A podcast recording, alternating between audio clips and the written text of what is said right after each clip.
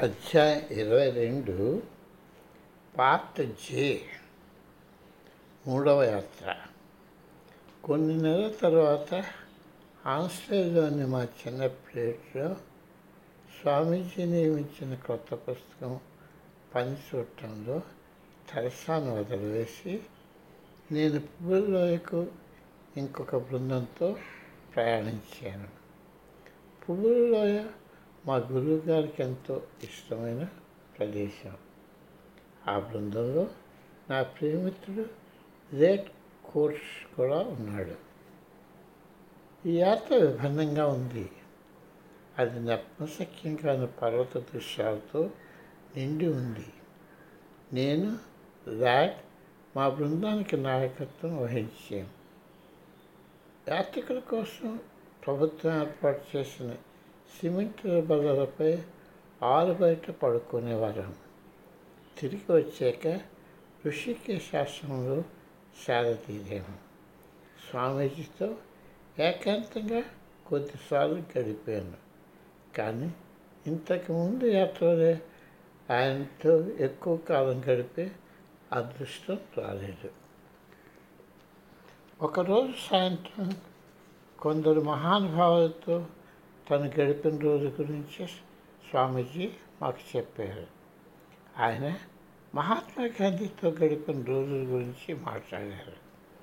ఆయనతో ఆయన ఆశ్రమంలో ఉన్న రోజుల్లో గాంధీజీ ఎవరికీ ప్రత్యేకత చూపలేదని అతను గమనించారు. ఒకసారి విహారయాత్రకు ఏర్పాట్లు జరిపినప్పుడు అన్ని సీట్లు భర్తీ అయిపోయాయి. గాంధీజీ తనయుడు కూడా వస్తానన్నాడు. గాంధీజీ అబ్బాయి కాబట్టి తనకు సీటు తప్పక ఇవ్వాలని అల్లరి చేశాడు. అతనికి టికెట్ ఇవ్వలేదు.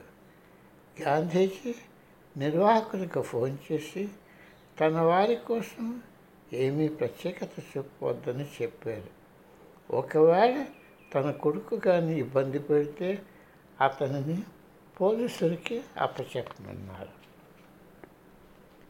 మహాత్మా గాంధీ గారి ఈ ప్రత్యేక గుణాన్ని తను కూడా అలవర్చుకోవడానికి స్వామీజీ నిశ్చయించారు. గాంధీజీని చూడడానికి ఆశ్రమానికి వచ్చిన వారికి సమయం కేటాయించే పని స్వామీజీకి అప్పచెప్పారు. గాంధీని చూడగోరే వారి అభ్యర్థన ఓ పుస్తకంలో రాసేవారు. అదే క్రమంలో వారికి సమయం కేటాయించబడేది. వారెవరైనా సరే స్వామీజీ తూచా తప్పకుండా క్రమం పాటించేవారు. కొంతమంది ప్రముఖులు ఈ మొండివాని గురించి గాంధీజీకి ఫిర్యాదు చేశారు. ఫలితం శూన్యం. స్వామీజీ చేస్తున్న నిజాయితీ పని గాంధీజీ మెచ్చుకున్నారు. స్వామీజీ శ్రీ అరవిందో శ్రీ రమణ మహర్షులతో కూడా తక్కిన ఋషులతో గడిపినట్టుగానే గడిపారు. ఆ కథలు చెప్తున్నప్పుడు స్వామీజీ ఆ కథలు చెప్తున్నప్పుడు స్వామీజీ ఉత్తేజితులయ్యి అర్ధరాత్రి వరకు చెప్తూ పోయేవారు. రామకృష్ణుల వారు ఒక చంద్రుడు శ్రీ రమణ మహర్షి ఒక సూర్యుడు అని ఆయన మాకు చెప్పారు. చాలా వారాలు హిమాలయలో గడిపాక మా బృందం ఋషికేశ్కు తిరిగి వచ్చింది. రాత్రి భోజనం తర్వాత అందరూ స్వామీజీ ప్రసంగం వినడానికి ముఖ్య భవనానికి వెళ్ళారు.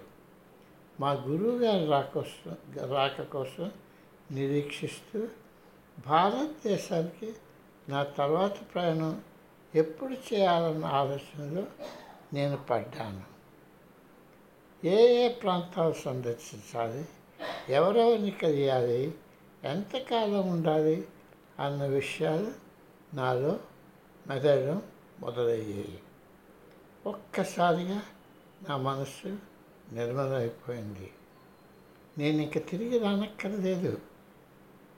భారతదేశం నుండి నేను ఏది కాంక్షిస్తున్నానో అది అప్పుడే నాలో ఉంది అని నేను గ్రహించాను. నాతో పాటుగా హిమాలయాలను అమెరికాకు తీసుకుని వెళ్తున్నాను.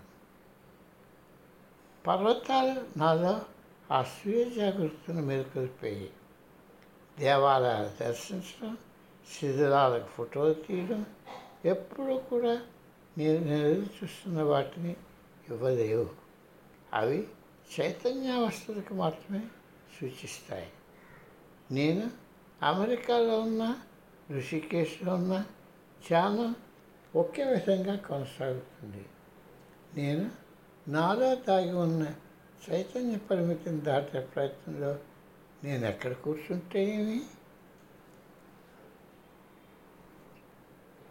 అదే క్షణంలో స్వామీజీ లోనికి వచ్చి తన ప్రసంగం ఇవ్వడంలో నిమగ్నమైపోయారు. ప్రజలు భారతదేశానికి ఎందుకు వస్తున్నారు? వారు దేనికోసం అన్వేషిస్తున్నారు? నువ్వు దేనికోసం వెతుకుతున్నావో అది అప్పుడే నీలోనే ఉంది.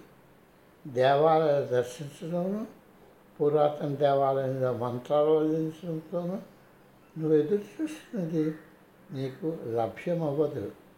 ప్రయాణాలు చేస్తూ నీ శక్తిని పోగొట్టుకుంటున్నావు. నీవు నీలోనికి వెళ్ళాలి. ఆ ప్రయాణం మీ ఇంట్లోనే చేయవచ్చును.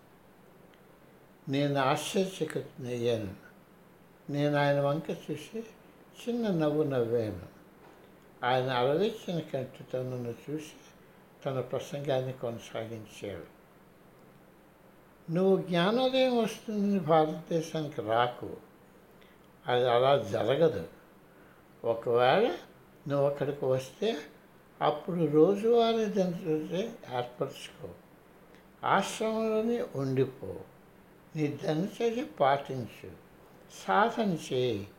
ఇక్కడ నిశ్శబ్దంగా ఉంటుంది. ఎవరు నిన్ను ఇబ్బంది పెట్టరు. నీవు ఎక్కడికైనా వెళ్ళాలనుకుంటే సమయం నిర్ణయించుకో. వెళ్ళి వచ్చే. నీ దినచర్యను కొనసాగించు. పుణ్యక్షేత్రాలు దర్శిస్తే నీవు కోరుకున్నది లక్ష్యం అవుతుందని ఆశతో ఎన్నెన్నో ప్రదేశాలకు వెళుతూ నీరసపడిపోకు. నేను ఇంటికి తిరిగి వెళ్ళినప్పటికీ నేను ఇంకా పరిపూర్ణుడిగా మారి ఉంటానని నాకు తెలుసు. నాతో పాటు భారతదేశాన్ని మా గురువుగారి బోధనను తీసుకువెళ్తాను.